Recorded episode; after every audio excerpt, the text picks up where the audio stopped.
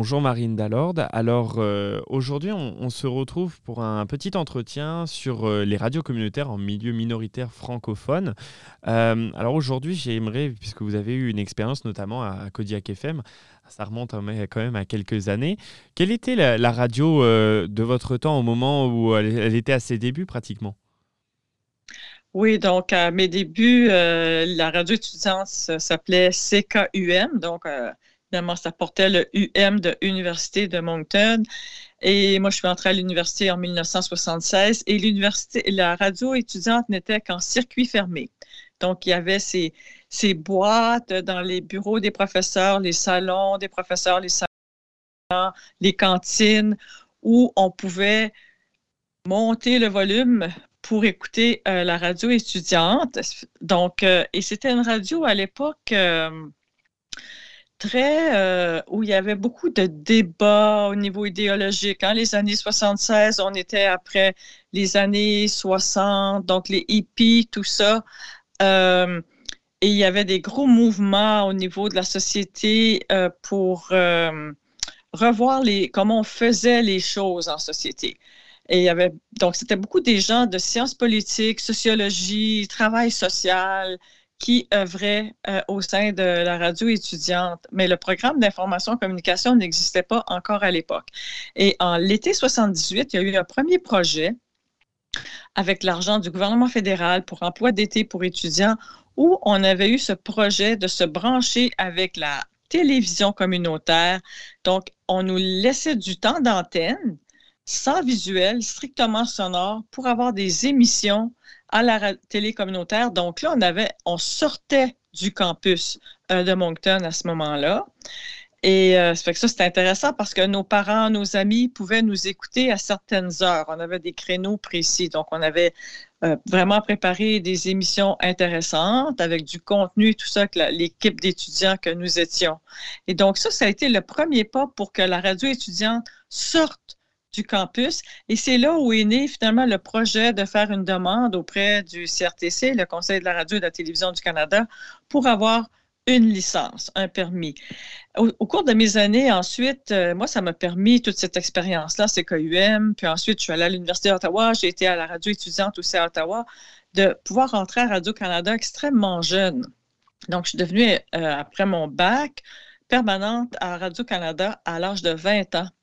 Mais finalement, je suis partie à un moment donné pour aller faire des études à la maîtrise. Je suis revenue à Radio-Canada, je retourne à, mes études à la maîtrise. Donc, j'alternais un petit peu comme ça pour faire les deux simultanément. Puis, euh, ce qui s'est passé pendant ce temps-là, quand je suis devenue prof à l'université en 89, j'avais 10 ans d'expérience à Radio-Canada à ce moment-là, euh, c'est que la... Donc là, on m'a demandé d'être euh, la représentante, si on veut, du syndicat des professeurs au sein du conseil d'administration de la radio étudiante, mais qui s'appelait les médias acadiens universitaires incorporés. Et ça incluait aussi le journal étudiant Le Front. Et c'était pour accompagner les étudiants. Puis là, ils avaient eu leur licence et tout, mais des fois, les choses se compliquaient selon qui était, euh, disons, les étudiants qui étaient là, la dynamique qu'il pouvait y avoir, les relations qu'il pouvait avoir avec la fédération étudiante aussi. Et il y a eu toutes sortes de circonstances à un moment donné pour. L'argent était toujours un défi, si on veut, hein, parce que d'être euh, comme ça, avoir une licence du CRTC avec quand même des, euh, des cases qu'on doit cocher pour le respect de contenu, de musique en français, de musique en anglais, euh, au niveau de la diversité. il y a toutes sortes de critères qu'il faut respecter. Euh, au niveau de l'information, la même chose. Et évidemment, les bandes, une fois de temps en temps, étaient écoutées par les gens du CRTC pour s'assurer que les critères pour lesquels la licence avait été émise étaient respectés. Mais il y avait toujours ce problème d'argent parce qu'on voulait aussi donner des bourses aux étudiants, le renouvellement du matériel, etc. Et là, il y a eu des il y a eu deux grosses malchances, coup sur coup, pour euh, la radio étudiante. Ils avaient eu l'idée de lancer un bingo.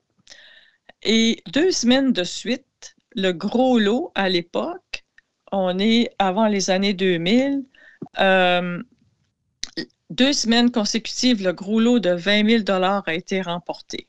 Hmm. Ah ben là, ça, ça, a été un, coup de massue pour la radio étudiante. L'autre malheur, le, bingo après ça a été fini, il n'y en a plus eu. Et l'autre malheur, c'est qu'ils avaient aussi fait un concours pour euh, remporter une, une moto euh, Harley Davidson. Et ils avaient mis une photo. Mais ce concours-là est extrêmement populaire. Imaginez, vous lancez ce, ce, concours-là avant la saison estivale. Donc, ça avait bien fonctionné. Il y a eu un tirage, il y a quelqu'un qui a gagné. Mais la moto qui a été livrée à la personne gagnante n'était pas la même que sur la photo. Celle de la photo était plus dispendieuse que celle hmm. qui, qui, Oui, c'est ça, était plus dispendieuse.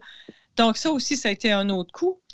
Donc, le cadenas était presque sur la radio étudiante. Et donc là, on m'a demandé de devenir président. Fait que là, j'ai été plaidée auprès de la vice-rectrice à l'époque euh, des finances de l'université qui était bien compréhensive et généreuse.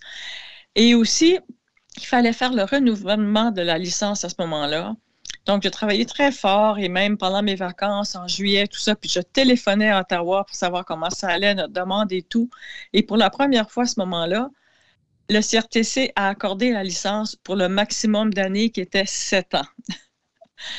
Donc, ça a été parce que ça me tenait à cœur, puis aussi, on s'en servait beaucoup. Moi, je trouve que c'est un autre point sur lequel il faut euh, parler, c'est l'importance de cette radio pour le programme d'information communication.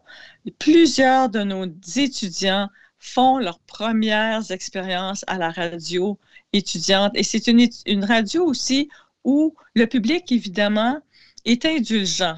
Hein, on sait que c'est des jeunes qui sont en train de se roder, euh, puis aussi, il y a beaucoup d'originalité au sein de la programmation. On sait que d'une année à l'autre, la programmation change selon ses animateurs, selon ses directeurs, etc. Et ça, euh, l'auditoire l'accepte très, très bien. Et c'est la nature même de, la bête, comme on dit. Puis, c'est pour ça que moi, personnellement, euh, j'y mettais beaucoup de cœur parce que j'y croyais beaucoup comme ancienne de CKUM, euh, comme professeur en information communication. Euh, j'ai eu beaucoup, beaucoup de projets au fil des ans comme professeur euh, au niveau des émissions de radio qu'on a pu faire là. puis encore aujourd'hui, je vois le directeur actuel qui est mon ancien étudiant, je vois mes étudiants actuels être très actifs au sein de la radio et je vois au fil des ans, puis encore tout récemment, de ces étudiants diplômés d'Infocom qui ont passé par euh, les studios de maintenant euh, Kodiak FM qui obtiennent des postes dans l'industrie de la radio et de la télévision, tous les deux. Donc, le rôle de CKUM, Kodiak est marquant, notamment en Acadie, mais aussi au Québec, dans le reste du Canada. J'ai des étudiants en France aussi, puis en Afrique qui sont passés par les studios de CKUM Kodiak. Donc, euh, c'est, disons, euh, un trésor, euh, une perle que nous avons à l'Université de Moncton. Finalement, en fait, la, problématique, vous avez soulevé plusieurs points, la problématique financière aussi pour une pérennité de, la radio. C'est aussi, euh, à l'heure actuelle, ça a connu euh, au cours des années avant 2000, mais c'est toujours le cas. Est-ce que le fonctionnement, ça c'est le premier aspect que j'avais envie d'aborder avec vous, le fonctionnement d'une radio communautaire, vu que ça tourne énormément, vous l'avez évoqué, qu'il y a énormément d'étudiants qui viennent, qui s'en vont, c'est aussi un, passe pour euh, de l'expérimentation. Mais est-ce que c'est aussi, ça met un, pas en péril, mais en difficulté aussi le renouvellement, à retrouver des nouvelles personnes pour la radio? Est-ce que son fonctionnement est aussi difficile et rendu difficile et c'est pour ça qu'elle peut être en difficulté? Oui, bon, oui, c'est un défi. Euh, annuel hein, de trouver des gens euh, pour œuvrer au sein de la radio. Et je dirais aussi qu'avec l'avènement des médias sociaux, euh, les jeunes écoutent moins la radio qu'avant. Euh, nous, on peut poser la question dans nos classes euh, au programme d'information communication qui a déjà entendu un bulletin de nouvelles à la radio. ben, je sais que c'est arrivé une année qu'il n'y a aucune main dans la classe qui s'est levée. Là. ça, c'est arrivé au cours des trois dernières années. Donc, ce n'est plus une présence ou un, moyen de communication que même les étudiants en communication, en information connaissent et avec lesquels ils ont une relation. Donc, c'est d'autant plus difficile pour recruter des étudiants euh, à la radio. quoique elle existe encore, on a encore de la bonne radio partout. il y a encore des codes, des codes, des codes, des codes qui sont là. Peut-être que les étudiants vont la découvrir un peu plus tard, la radio. je ne sais pas. Mais je peux vous faire part d'un sondage que j'ai effectué lors de, de, mes recherches Hier, sur le, sur le campus de Moncton, j'ai décidé d'avoir un, échantillon d'estimation sur la consommation des, différents types de médias de, des, étudiants de l'université de Moncton. J'ai posé diverses questions et il y a au moins deux grands facteurs qui sont revenus. Le premier facteur que vous avez soulevé, l'écoute de la radio ne se fait plus euh, énormément. En tout cas, on n'est plus dans, les, dans, le, dans le réflexe d'écouter la radio le matin, de mettre la radio. Mm. C'est plus une utilisation qui se fait euh, via d'abord les médias sociaux, sur de l'information euh, qu'on peut retrouver sur les, les, différents sites des radios. Puis après, on est redirigé vers la page de la radio. Ça, c'est le premier moyen mm. de, de communication. Bah, pour, pour une étude à peu près sur 25 étudiants interrogés, pour c'est un petit échantillon, 14 ont déjà entendu parler de, de la radio communautaire Kodiak FM, 11 ne, l'a pas, ne l'ont pas entendu. Par contre, sur ces 14 personnes qui euh, l'ont euh, entendu, 12 d'entre elles n'a pas le même usage qu'on avait dans les années, on va dire 2000-2010. On est plus sur du podcast, on va moins écouter de la musique, mm. puisque maintenant on a des plateformes musicales qui permettent euh, ces écoutes-là. On a une personnalisation aussi de l'écoute musicale, parce qu'avec les playlists, on peut aussi avoir sa propre musique. Puis on sent que c'est plutôt de l'usage de conversation pour s'informer. On est sur euh, de la radio mm. beaucoup plus calme, détendue. Euh, en tout cas, les, le temps d'écoute aussi s'est réduit. Euh, puisqu'on est entre 30 et 1 heure au maximum d'écoute. Euh, est-ce que vous trouvez que cette évolution-là, euh, ça va aussi avec la survie de la radio? Je peux faire une référence par rapport à une déclaration qui a été donnée par la PDG de Radio-Canada qui, qui a annoncé qu'ils allaient peut-être abandonner la bande FM de la radio. Est-ce que c'est des mm. déclarations qui vous paraissent dans l'air du temps ou c'est peut-être un effet de mode finalement, cette écoute-là de podcast ou qu'est-ce que vous en pensez? Oui, c'est. Euh, mais il y a, avec Radio-Canada, c'est que je pense qu'elle parlait spécifiquement de CBC. Parce oui, elle, le mentionne dans l'article. Oui, c'est ça, c'est qu'il y a tellement de différences de consommation de CBC puis Radio-Canada. Le public francophone est plus fidèle euh, aux médias traditionnels que le public anglophone. Mais c'est que le public anglophone a toujours été moins nombreux depuis longtemps envers CBC parce que ce sont les médias privés, radio et télévision, qui ont pris le dessus. Alors que du côté francophone, euh, l'auditoire francophone partage son temps entre les deux, entre le privé et le public. Et euh, la, radio, de Radio-Canada fait quand même très bien au niveau des codes d'écoute. Euh, lorsqu'on compare dans le marché québécois, par exemple, où il y a des radios privées très, très, très performantes. Euh, Radio-Canada a des émissions dans les top 10 là, euh, dans le marché québécois, au niveau de la radio notamment. Mais ils ont, ils ont, ils ont su s'adapter. Ils ont su comprendre qu'est-ce que le public cherchait. Et il euh, faut dire aussi que du côté francophone, c'est un public beaucoup plus homogène que du côté anglophone. Donc, je pense qu'elle parlait plutôt de la, de la radio CBC. Euh, Puis si elle faisait Radio-Canada, ben, je, suis certaine, il y aurait des cris et des hauts et des A là, euh, à n'en plus finir. Hein. Les, gens veulent garder leur radio publique parce qu'elle est encore très écoutée dans la voiture. Il y a encore des rendez-vous euh, communs, je vous dirais, avec la radio de Radio-Canada notamment, mais la même chose avec des radios privées au Québec. Donc, c'est un peu différent. Mais c'est le le jeune public qui n'est pas là. C'est ça, là.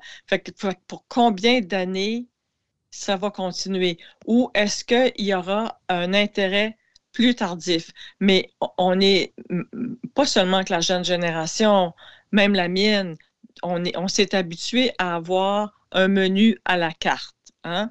Euh, moi, je vais beaucoup vous en parler, aller voir les plateformes, faire du rattrapage qu'on appelle. Moi, j'en fais du rattrapage d'entrevues qui ont pu être données à la radio ou euh, des chroniques ou des choses comme ça. Je, l'utilise beaucoup, le rattrapage. Je le fais aussi pour la télé énormément. Parce que des fois, on ne peut pas être présent quand c'est diffusé en direct. On est, on, est plus sur, sur, une utilisation finalement qui, euh, comme vous l'avez dit, un menu à la carte au bon, au bon vouloir de l'utilisateur finalement, d'aller chercher l'information qui l'intéresse et d'aller de l'approfondir finalement en fonction de, du type de format. Euh, est-ce que par contre, sur, euh, on voit que, comme vous l'avez mentionné, c'est vrai qu'il y a des, les médias traditionnels, notamment francophones, bon, comme Radio-Canada, et l'exemple le, plus concret, en tout cas, euh, sur, par exemple, Radio-Canada Acadie. Mais dans un milieu communautaire, on, voit, par mmh. exemple, que les radios, notamment les radios francophones, pour avoir discuté avec Alain Lavoie, qui est directeur des Maui, qui, on, voit, il a il a l'occasion de discuter avec d'autres radios aussi acadiennes dans la, qui sont à la la péninsule acadienne, on peut parler de CJSE par exemple, qui est la radio la, plus écoutée dans, mm. dans la province. Est-ce que par exemple, euh, vous, il y avait quelque chose qui ressortait aussi qui était très intéressant Il mentionnait que certains utilisateurs et certains auditeurs francophones voulaient écouter, euh, ou en tout cas aller sur des radios plutôt anglophones, comme 91.3 ou, ou K94.5, qui sont des radios euh, anglophones. Et pour écouter de la musique anglophone, est-ce que vous pensez que cette partie-là de, de l'audimat et des, auditeurs tendent aussi à aller sur moins du francophone? C'est un peu le danger pour ces radios-là. Ben, en fait, ce qui s'est passé, c'est avec CJSE qui est né en 1994, qui a été une vraie révolution. Pardon. Parce que c'était la première fois que les Acadiens pouvaient entendre l'accent acadien à la radio dans le sud-est du Nouveau-Brunswick. C'était du jamais entendu. À Radio-Canada, il n'y avait pas d'accent du sud-est euh, à Radio-Canada.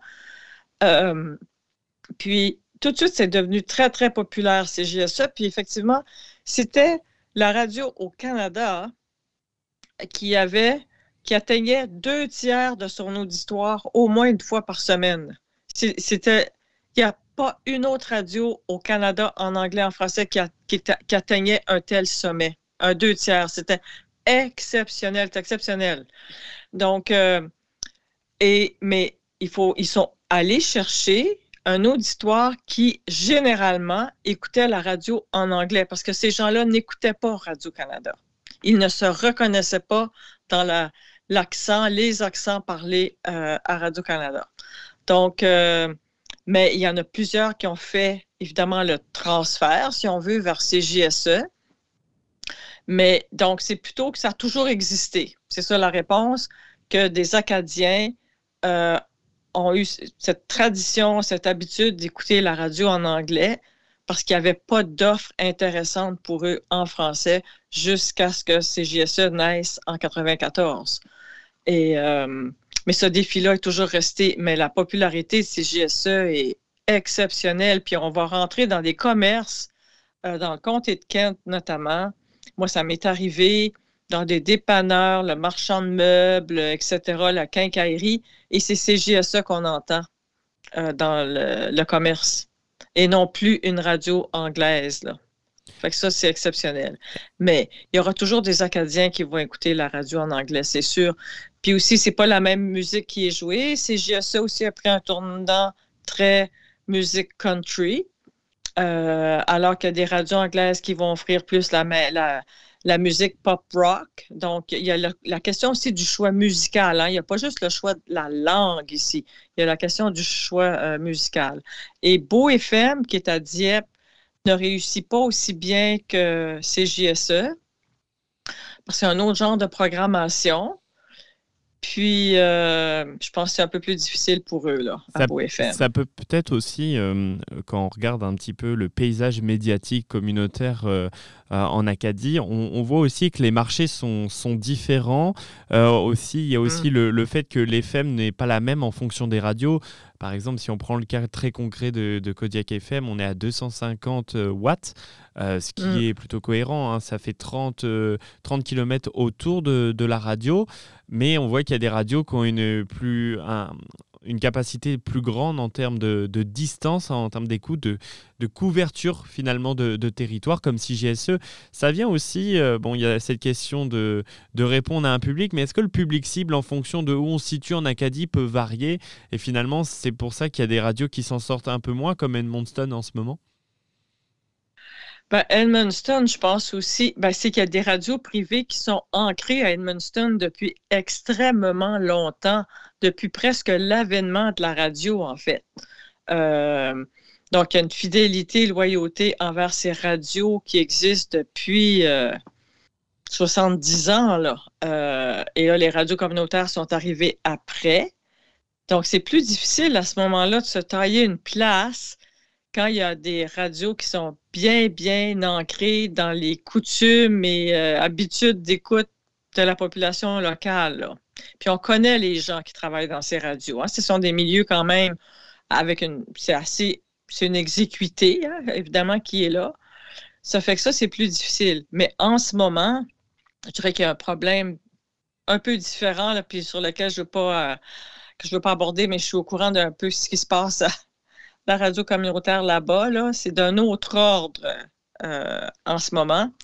Euh, mais c'est sûr que c'est plus difficile. Alors qu'ici, la compétition, c'était Radio-Canada, mais les gens ne l'écoutaient pas. Donc, euh, ça, ça a été plus facile pour CJSE.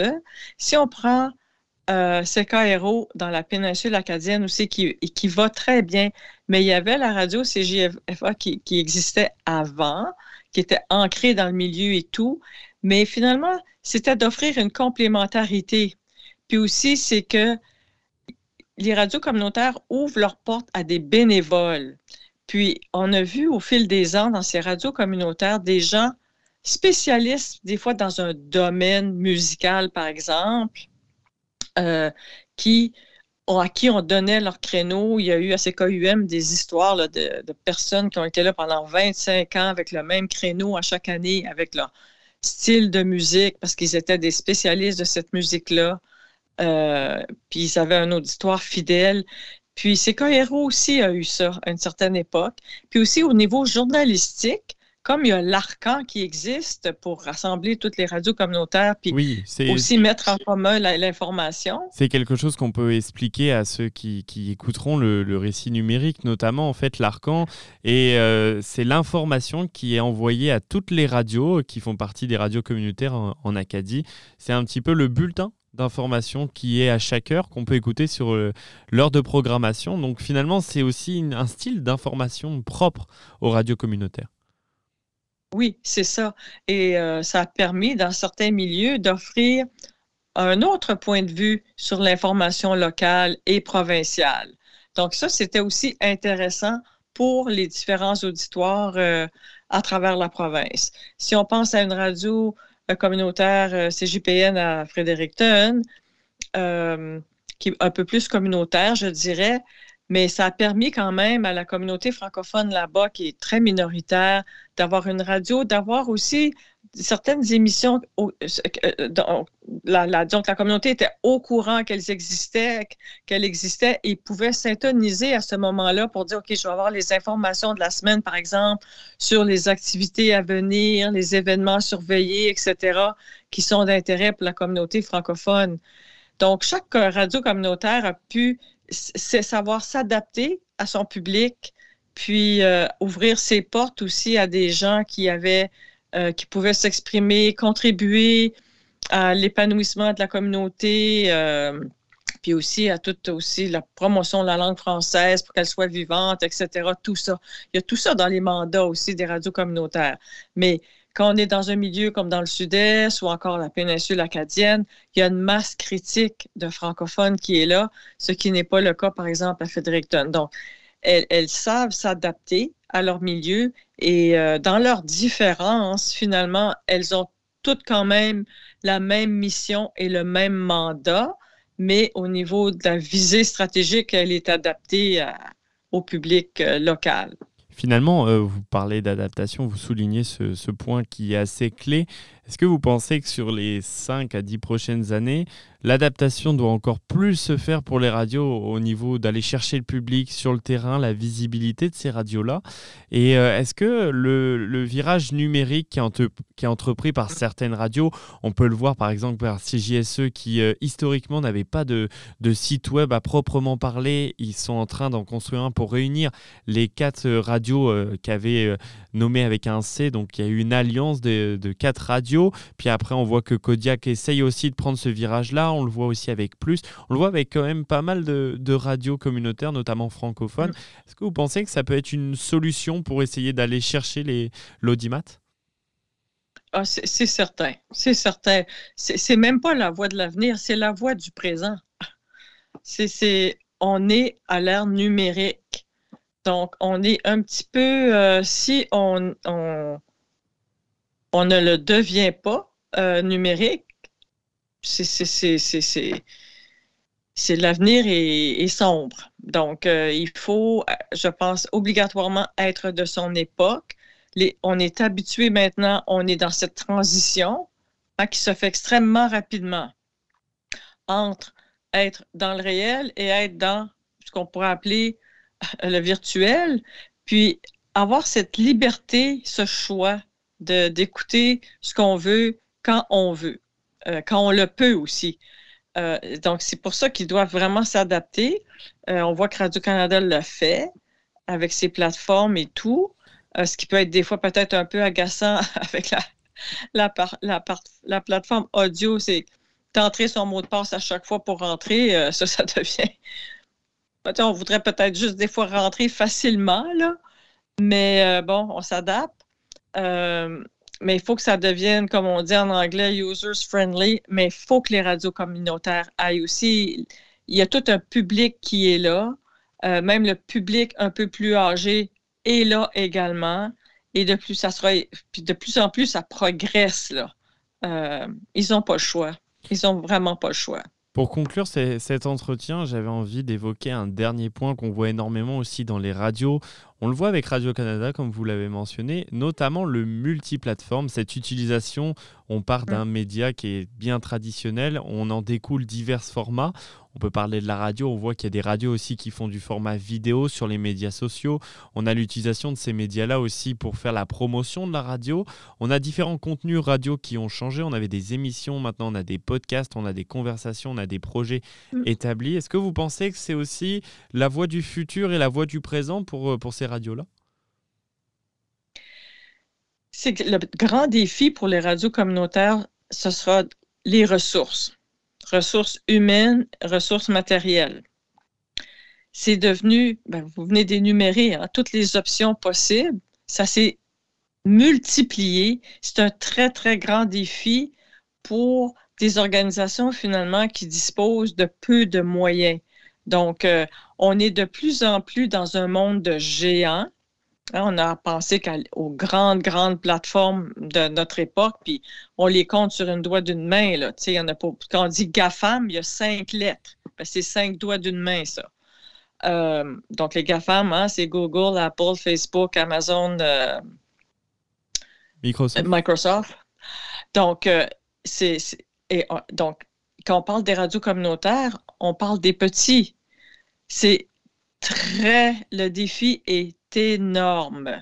Et le danger de ça, c'est qu'il y a cette grande homogénéisation, donc uniformité, où la diversité va finalement s'amenuiser. Et évidemment, ça sera une perte au niveau des, des localités, du local, hein, de, de, de, ce qui fait ce qu'on est, puis aussi de, d'entendre parler de nous, de se parler entre nous, euh, c'est le danger d'une certaine disparition. On le voit que la presse écrite, hein, combien de journaux locaux ont disparu au Canada depuis les dix dernières années? On parle de centaines de, journaux locaux qui ont disparu.